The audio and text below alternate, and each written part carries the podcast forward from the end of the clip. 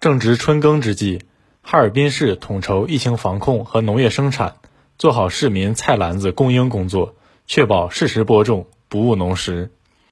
在哈尔滨市郊，农民在温室大棚里忙碌着，不负春暖好时光。在哈尔滨市道外区团结镇东风村，大棚内的紫色油豆角正是上市季节。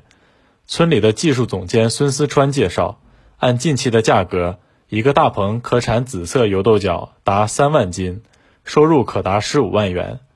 哈尔滨市道外区团结镇东风村技术总监孙思川：现现在是我们是集集体这个经营嘛，这经营好了以后就承包给农户，带动农民富裕嘛。超市直接对接，他们开车扫码消毒过来以后，呃，自己拿走，我们不去送，减少接触嘛。